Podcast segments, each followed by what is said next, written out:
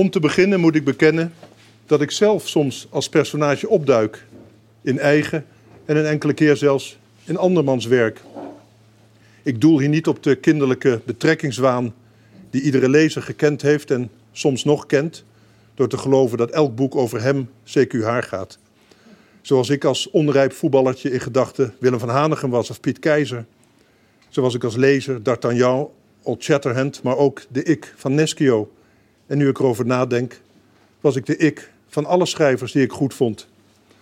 Als lezer ben ik een kannibaal. Ik eet personages, vertellers, schrijvers en versterk mijzelf met hun krachten. Maar daar gaat het me nu even niet om. Waar ik het nu over wil hebben is dat ik met naam en toenaam opduik in echte literaire romans. Zo loopt er in mijn drie Kessels romans een P.F. Tomezen rond die meer op mij lijkt dan goed voor mij is. En die mij, als hij de kans krijgt, flink verschut zet met zijn onbetrouwbare, oneerlijke en meestal ronduit racistische, seksistische en klimaatonvriendelijke optreden. Van wie hij dat allemaal heeft, weet ik niet. Van mij in elk geval niet. Het vervelende van zo'n personage is dat hij totaal niet geïnteresseerd is in wat ik wil. Zin na zin trekt hij zich van mij als persoon geen bal aan. Wat ik ervan vind zal hem worst wezen. Hij gaat onverstoorbaar zijn eigen gang. Ik moest denken aan Elvis, die reeds in verval voor de grap meedeed aan een Elvis Lookalike contest en als derde eindigde. Als je eenmaal een personage bent, doe je er zelf niet meer toe. Dan kan het personage het prima zonder jou af. Ik heb zelf altijd de mogelijkheden verkozen boven de feiten. De mogelijkheden maken het leven leefbaar. In de klassieke grammatica heet deze wijze, deze modus, de conjunctivus. In die term zit de betekenis verbinden, verbinding zoeken met het nog niet gerealiseerde, met wat nog aan zijn feitelijke bestaan moet beginnen. Dat is voor mij het begin van het schrijfverlangen. Het ontdekken van nog ongeschreven werelden. Dat is wat ik wil. Maar een personage is uiteindelijk gedoemd zichzelf te blijven. Hoe weinig hij in eigen ogen ook met zichzelf gemeen heeft. Een schrijver echter bezit de mogelijkheid om aan zichzelf te ontsnappen. Te ontkomen aan dat ene perspectief, waardoor alles steeds hetzelfde lijkt. De hang naar het onaffe, de noodzaak van het onvoorspelbare, is in de loop van mijn schrijfbestaan een steeds voornamere rol gaan spelen. Ik denk dat dit komt doordat het leven zichzelf schrijft. Of men wil of niet, men trekt gelijk een haas in de sneeuw een spoor door de tijd. Dit spoor noemt men gewoonlijk je leven, mijn leven. Het niet gerealiseerde leven is voor mij als schrijver het ware leven. In het licht van de mogelijkheden stellen de feiten weinig voor. Toen ik met schrijven begon, verkeerde ik in de intimiderende veronderstelling dat de wereld af was en ik er niet meer in paste. Ik moest mogelijkheden verzinnen om er nog bij te kunnen. Bij de wereld die buiten mij om al was voltooid. Iemand zijn. Ik zocht iemand om te kunnen zijn. Ik wilde een personage worden. Mezelf een rol toedichten. Zodra je een masker opzet, persona in het Latijn, ben je vrij. Je bent een ander geworden. Iemand voor wie je niet aansprakelijk bent. Boeken, films, muziek, alles en iedereen kon me erbij helpen me van mezelf te verlossen en vrij te worden. Ik probeerde te roken als in een Franse film, te kijken als W.F. Hermans. Mijn jasjes keek ik af van platenhoezen. Het waren stuk voor stuk mogelijkheden die ik uitprobeerde. Nog steeds probeer ik het leven uit. Overigens steeds minder op straat en meer en meer op papier, als niemand mij ziet. Die mogelijkheden die het leven biedt en blijft bieden, die mogelijke levens, noem je personages. Je kunt ze verachten, van ze houden, je kunt ze benijden of verwerpen. Maar altijd zal ik in hen iets herkennen, iets vrezen, iets begeren. Mijn personages staan als boeken om me heen. Ze vormen met elkaar een tamelijk willekeurige menigte waarin ik verdwijn. Want zodra ik ik schrijf, ben ik het niet meer. Dan is hij, die ik, waar ik het over had, het zelf. Ik ben het niet in elk geval. Als een haas in de sneeuw maak ik me uit de voeten.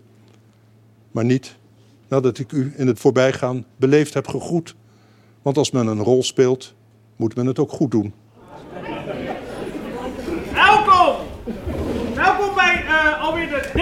avond van het personage. Vanavond hebben we het personage, de materiaalman. Het wordt georganiseerd door de revisor en ik wil graag de avond beginnen met een groot applaus voor Deva. Deba is de echte materiaalman van voetbalclub Wapen.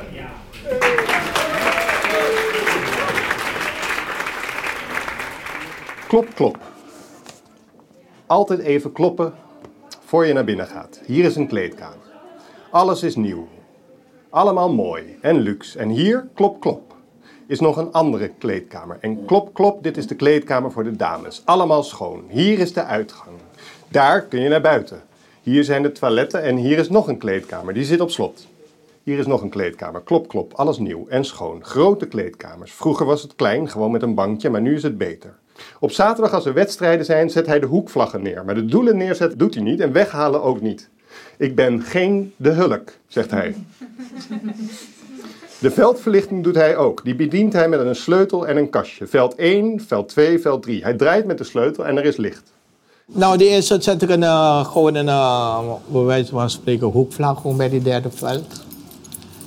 En dan ga ik even hier even vegen, voorbereiding maken voor die thee, bekers allemaal, zet ik gewoon. En uh, die indeling ophangen. Maak ik zelf gewoon.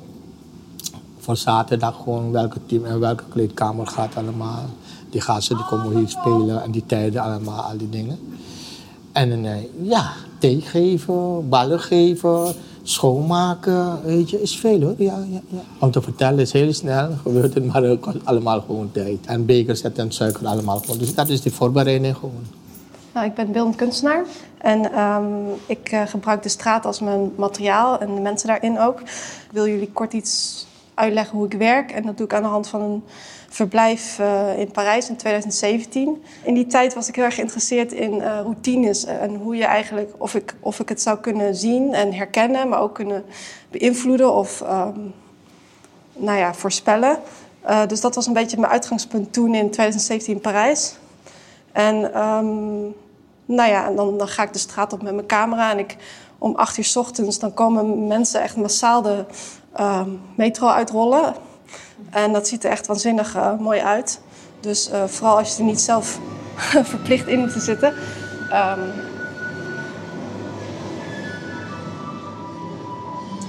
het is ook echt heel mooi en heel meditatief om eigenlijk ook te luisteren naar, de, naar het lopen en het klakken van de hakken van de vrouwen. En, uh, ja, dus ik heb, ja, dat is echt heel mooi. En wat ik ook heel mooi vond, is dat mensen de metro uitkomen en dan uh, zijn ze aan het lezen ja, het mooie wat ik eraan vind is eigenlijk dat je dus eigenlijk dezelfde realiteit hebt, dezelfde ruimte met elkaar deelt, maar je, je ziet gewoon letterlijk dat ze met hun hoofd ergens anders zijn. Dus toen op een gegeven moment zag ik een uh, man die las het boek Le Monde hier van Steven Zweig. Um, ja, dat was stak uit zijn uh, broekzak. En um, nou, goed van gemaakt. Dus heb ik uiteindelijk het boek ook gekocht. Um, en uh, heb ik gelezen. Uh, en ik lees uh, voor jullie even nu de um, introductie. Een stukje van de introductie. Mm, ik heb mijn eigen persoon nooit zo belangrijk gevonden dat ik in de verleiding ben geweest anderen de verhalen van mijn leven te vertellen. Er moest veel gebeuren, oneindig veel meer dan normale generatie toebedeeld krijgt aan gebeurtenissen.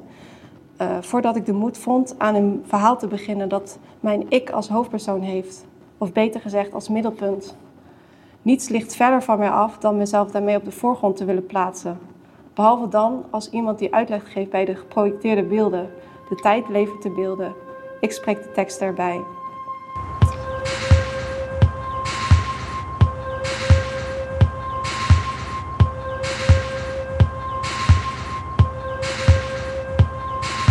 Ja, en uh, ik ben uh, materiaalmaraat vrijwilliger en uh, ik ben Dewa. En ik ben bekend als Dewa hier in Amsterdam gewoon. Hij moet alles regelen, de ballen oppompen voordat de mensen er zijn. Hij heeft geveegd net toen hij hier liep. En hij plakt papiertjes op de deuren wie in welke kleedkamer zit. Straks wordt het echt druk, benadrukt hij nog eens. Maar woensdag wordt het nog drukker. Dan gaan ze allemaal komen. Hij pompt ballen op. Hij maakt de indeling van de kleedkamers. Die hangt hij daarop wie in welke kleedkamer zit. Hij weet dat allemaal. Hij bekijkt het allemaal. Hij maakt de indeling. Zo druk is het. Eigenlijk is het gekke werk. Hier liggen de ballen en dit zijn de kastjes voor de teamkleding. Hier heb ik ballen op hier. Oh, oh, oh. Hier zijn de teams in de kast. Heren, allemaal dames. Zitten allemaal ballen hier gewoon. Hier ook. Dit zijn de materialen gewoon. Want bijna 200 ballen. Hier heb ik ook ballen. 200. We hebben selectie gewoon. Selectie veel ballen allemaal. Damesselectie heb ik ook en een herenselectie. En meer teams allemaal. heren 5, heren 6 gewoon. Dat is veel ballen, hoor. Ja. Ze krijgen, elke team heeft zijn ballen gewoon en wedstrijd gewoon. En uh, scheidsrechter en, uh, voor selectie gaat KNVB scheidsfluiten, begrijp je. Ze krijgen, scheids krijgt één bal of twee ballen voor die wedstrijden gewoon. En in, uh, wat betreft trainingsdagen gewoon, dan hebben ze eigen ballen. Dus uh, ze moeten goed omgaan met zijn eigen ballen allemaal. Witte stip wordt zwarte cirkel bewegend over een dynamisch groen oppervlak van sterfelijkheid. Onvoorspelbaar en foutloos. Geheugenloos, droomloos, pijnloos, volmaakt, rond. O bal, gij product van onze verbeelding. Hoe vaak zijt gij niet geschopt, getrapt, gestreeld, gegooid, vernederd als varkensblaas of brazuka. O gij afgeknotte icosaheder. Twee helften van dezelfde leren waarheid. Volgezogen loeizware brenger van licht. Schijf der schijven in opkomst en ondergang. Onbewogen bewegen, bewegelijke een en veelheid van tijd, plaats en handeling. Liefkozend balletje, geduchte pegel, persoonsgebonden en opgepompt object. O bal, grote gelijkmaker, winnaar, verliezer. Aan de bal zijn allen één en nooit alleen oogappel, kanonskogel, zontomaatje. Bolvormig ding van geschikt materiaal. Met een voorgeschreven omtrek van niet meer dan 70 centimeter, maar ook niet minder dan 68 centimeter. Niet zwaarder dan 450 gram of lichter dan 410 gram. Met een druk tussen 0,6 en 1,1 atmosfeer op grazig gemaaid zeeniveau. Oh! Denk aan het geluid van de bal en je kunt de wedstrijd horen. Het lopje, de poeier, de punter, de omhaal die de lucht doorklieft. Het rollertje. Van pok tot doef, van paal tot lat, van stip tot net. Van droge tik tot snoeihard schot als de tjak van de guillotine. De doffe doeltrap en dan een hele tijd niets. Het V2-gesnor van de inworp. Snort. De wilde hengst rechtstreeks de tribunes in. Oh, de onbehouden ram naar voren. De strafschop alias de pingel, alias de pinanti. De zwabberbal, doelloos zuizend als de aardkloot na de knal uit de kiksen van de schepper. Bang! De doodgelegde bal. Het tikkie-takkie terug. Het gehakt dat de hoekschop maakt van het strafschopgebied. Woetsch! De rondtollende dans van de derwish van de bal met zwiepend, zwierend, zwaaiend effect. De viriele dreun in het viriele kruis. De losse flodderfluim van de lekkage. Oh, bats, knal, suis, plof, klunk, hangen! Dat was het doel. De bal was het leidend voorwerp van het doel. Niet omgekeerd zoals je zou verwachten. Hoofd werd bal, werd stip, werd ster, werd woord, werd staar.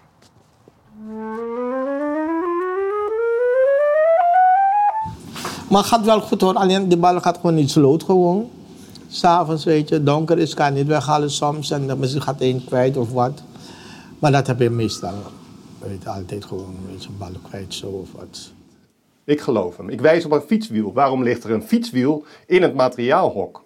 Dat wiel gebruikt hij om de ballen mee uit de sloot te vissen. Oeh! Oh. Daar ging het op. Daar ging het op.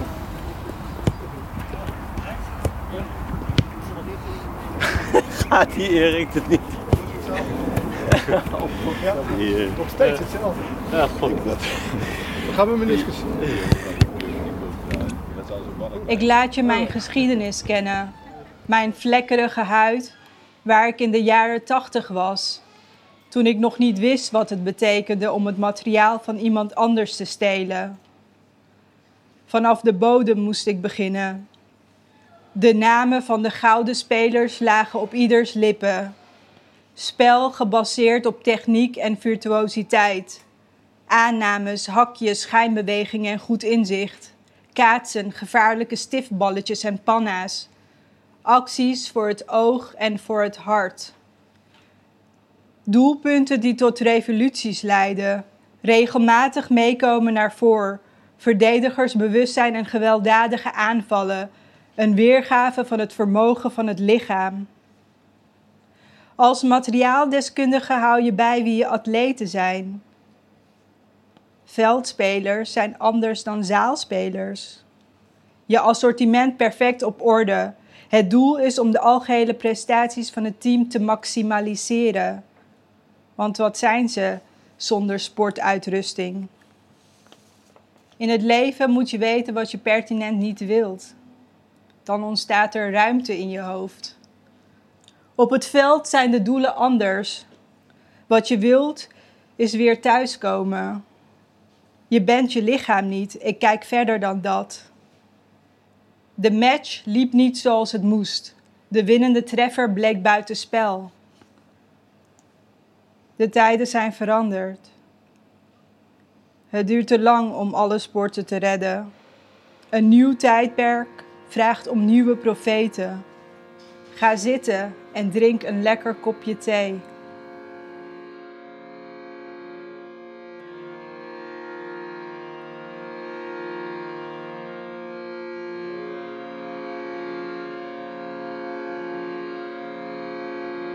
Ik heb ook zelf gevoetbald ook vroeger. En, uh, ik hou van voetbal gewoon. Ik ben gek op voetbal. Dus uh, ja, ik vind het gewoon leuk gewoon. Ik vind het gewoon echt leuk. Misschien weet je hoeveel baan daar? Nee, hè? Stichting. Nee. Het is een stichting gewoon. Heb ik gewerkt in een vaste baan daar. Tien jaar gewoon. En is een uh, krimping gekomen. En ja, drie mensen, 350 mensen was met ontslag gewoon.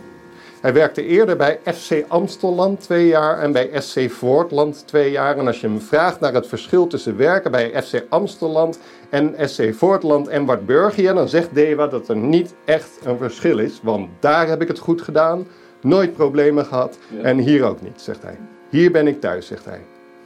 Hij is 64 jaar oud en hij werkt hier nu 11 jaar. 10, 11 jaar. Eerst werkte hij hier via Pantar. Dat is een stichting voor sportbeheer. Hij was sportbeheerder en op een dag hadden ze geen werk meer voor hem. Zo zegt hij het. Wat gebeurde was dat ze hebben gevraagd: Dewa, wil je blijven als vrijwilliger? Want je bent bekend hier. We vertrouwen je. Dewa, zeiden ze. Dewa, je mag eten. Je mag drinken. De mensen van het bestuur zijn vrienden van hem, zegt hij. Ze zeggen nooit dat hij materiaalman is. Hij is gewoon Dewa. Hij drinkt met iedereen en hij drinkt wat hij wil. Iedereen vertrouwt hem. Ik ben de man van het huis, zegt hij. We zijn gehecht. Dat is het gewoon. We zijn gehecht. Wil je een biertje? Ja. Ja? Ik wou, jou, ik wou een biertje voor jou aan. Oh ja, oké, okay, is ook goed. Doen we dat. Ja hoor. Ja, geen haast hoor. Je hebt nog de hele tijd, hè? Ja, er is behoorlijk veel tijd. Ik weet niet of dit voor ons was. Wie was er biertje dan? Het vroegen jullie toch? Ja, ja, Ja, uh, het, uh, één en dan reken ja. af. En dan hebben we de, de we hebben papiertjes. Ik heb geen... Oh, ik wel. Dan doe ik het. Oké. Alsjeblieft. Nou, Wou- Wou, was ik meteen nog benieuwd uh, of je mij kan vertellen wat de, de sneuvelhoek is. Ook al. Ja. Het is als je Oh. een, uh, een plok hebt verloren Ja? en dan gaan ze hun eigen daar bedrinken. Oh, echt? Sneuvelen. Dan gaan ze sneuvelen daar. Ah, dat zijn de verliezers. Dat is van vroeger al. Ja? Ja. Vroeger werd het echt wel gebruikt. Nu blijft het zo. Nu ziet iedereen er. Ah, ja. Dat is nou niet meer. Maar het is nog wel steeds een sneuvel. En er zit, zitten er nu uh, oud-gedienden of zo? Nee hoor, iedereen zit Iedereen zit er. Wij Ah, mogen erop zitten. Sneuvelen, dat kennen ze heel goed. Ja? Sneuvelen, sneuvelen, ze, sneuvelen ze hard? Heel erg. Dan heeft u dan wel wat mee te stellen. Nou, echt wel. Ja, toch?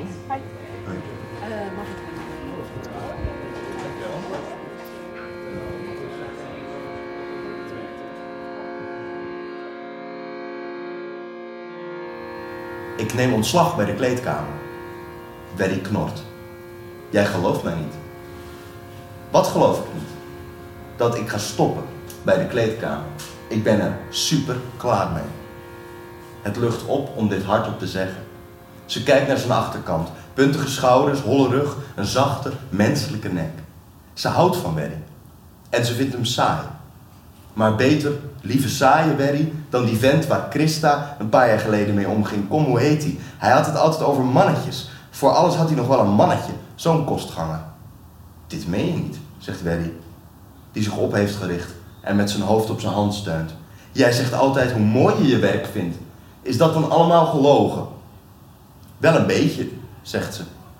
Jij denkt dat ik niks anders kan, dat is het. Ik word er ook te oud voor ook. Wie komen er nu naar zo'n kleedkamer? Dat zijn toch allemaal heel lastige mensen? Die hebben toch allemaal een moeilijke dag gehad? Of ze moeten er nog aan beginnen. Dat gaat op je drukken. Dat wordt zwaar op den duur. Ik vraag me af of het nog wel van deze tijd is, zo'n kleedkamer met door de staat betaalde outfitjes. Ik hoor hier een totaal andere vrouw praten. Het is toch prachtig Als jij ze even een kleine opkikker kunt geven, een duwtje zo van komt wel goed. Dat is toch het hele idee van die kleedkamers? Dat zeg je zelf altijd. Ik ging vroeger ook vaak genoeg. En dan even een korte pep talk. Waar sta je? Dat vroegen ze altijd. Daar begin ik ook altijd mee, zegt Elma. Waar sta je? Of ben je nu alweer niet opgesteld? Sommige mensen zitten al jaren op de bank natuurlijk. Wel vaak terecht, vindt Werry. Scorend vermogen nul, geen inzicht, geen techniek. Het houdt een keer op. Waarom praat iedereen in de wereld van kleedkamers altijd in voetbaltermen? Vreemd dat ze zich dat nooit eerder heeft afgevraagd. Na de oorlog werden de eerste kleedkamers geopend. Met het doel de bevolking van nieuwe kleding en eenvoudige lichamelijke zorg te voorzien. Om mensen samen te brengen. Waarschijnlijk is het voetbaltaaltje toen ontstaan. Als je altijd in de basis staat, heb je makkelijk praten, zegt ze. En kijkt Werry streng aan. Veel mensen zien dat veld liggen en zitten er vanaf de bank naar te kijken. Ze zien hoe anderen winnen, worden toegejuicht, weggekocht. Dat doet iets met een mens. In een kleedkamer kun je even bijkomen. Daar oordelen we niet voortdurend over je prestaties. Vroeger was het heel normaal. Toen had je nog nooit gehoord van targets of van je buurtfunctie. Dat je af en toe een fris pak nodig hebt. Een klein gesprekje. Dat vond iedereen niet meer dan gewoon. We hadden zelfs masseurs. Weet je dat nog? Berry knikt.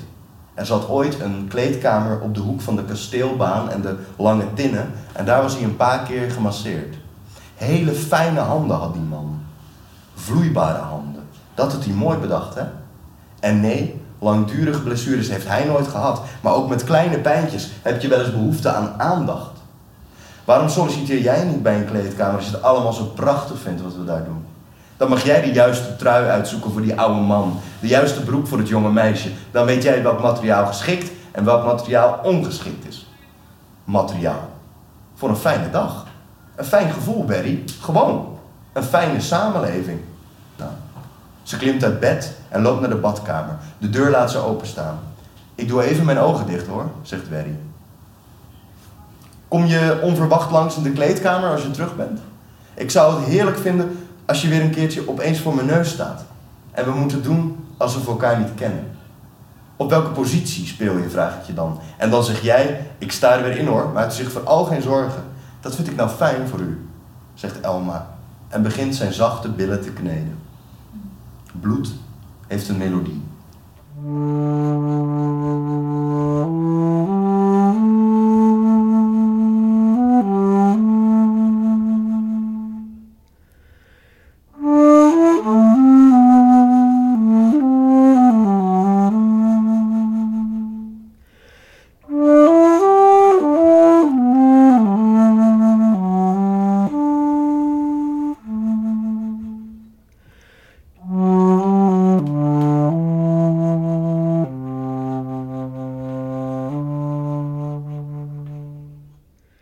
Wartburgia is zijn tweede huis. Zijn eerste huis is in Zuidoost. Dan rijdt hij met de fiets 20 minuten en dan is hij hier. En dan mag hij eten en drinken wat hij wil. De KNVB-scheidsrechters zeggen wel eens: Meneer Dewa, u heeft het zo druk hier en u staat er helemaal alleen voor. Maar dan zegt hij: Ik kan er niemand bij hebben, want die gaat in de weg lopen. Daarom ben ik alleen. Hij heeft vijf kinderen en dertien kleinkinderen. Allemaal lief, zegt Dewa. Allemaal lief. Van zijn vrouw is hij gescheiden, maar dat is geen probleem, zegt hij. En ik geloof hem. Liefde is praten, zegt hij. Alles gaat gewoon zoals het gaat. Simpel. Als je gaat scheiden, hoef je je vrouw niet te gaan doodschieten of zo. gewoon scheiden. Klaar, zegt hij. Rustig. Relaxed. En hij heeft gelijk. Dewa heeft gelijk. Als je gaat scheiden, ga je scheiden. En liefde is praten. Het liefst lieve woordjes. En als er lelijke woordjes zijn, doe er dan lieve achteraan om het goed te maken. Je moet gewoon materialen hebben, begrijp je, wat betreft voetballen gewoon. En uh, nou, wat moet ik zeggen? En, uh, kijk, goede materiaal ben je nooit gewoon, begrijp je. Als je goed doet, dan ja, dan ben je goed, weet je. Als je niet goed doet, dan, dan ben je niet een goede materiaalman. Maar val mee, val mee, val mee. Ik moet eerlijk zeggen, val mee, ja. ja. Is beleving gewoon voor mij. Als je gasten komen hier voetbal, voetballen, dan behandelen die, mensen echt netjes, perfect. Ze vinden het heel leuk. Ze zeggen meteen, je doet het heel goed. Dank je wel. Ze blijven gewoon lekker tegengeven. Lekker praten, gewoon, weet je, service geven. En dat is belangrijk, gewoon beleving.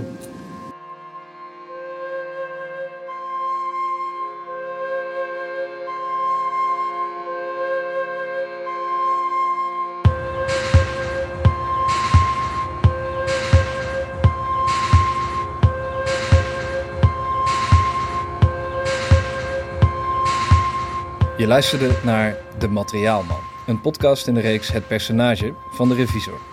Met P.F. Tomezen, Erik-Jan Harmens, Paulien Olteten, Erik Bindervoet, Asja Karami, Maarten van der Graaf en natuurlijk Dewa, de materiaalman. De opnames voor deze podcast werden gemaakt op de gelijknamige avond. Georganiseerd voor de revisor door Joost Ome en Bernke Klein Zandvoort. Ik maakte die opnames en herschikte die tot wat je net hebt gehoord. Mijn naam is Dennis Gaans.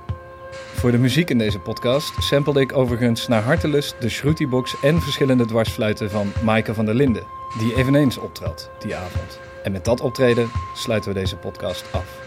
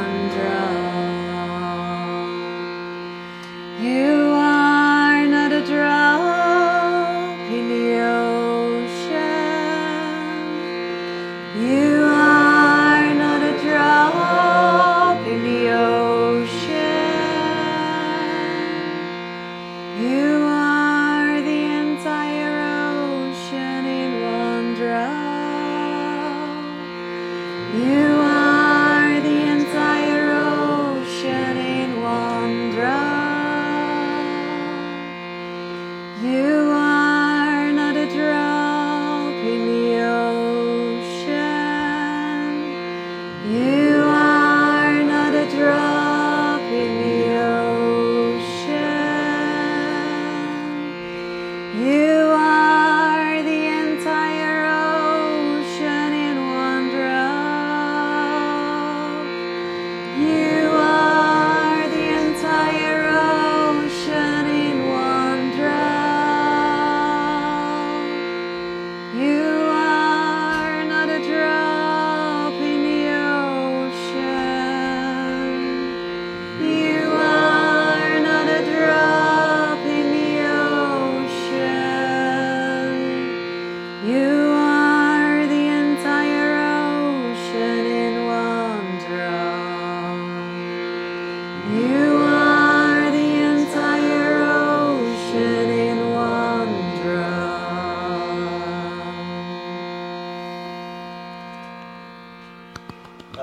Dankjewel, mooi.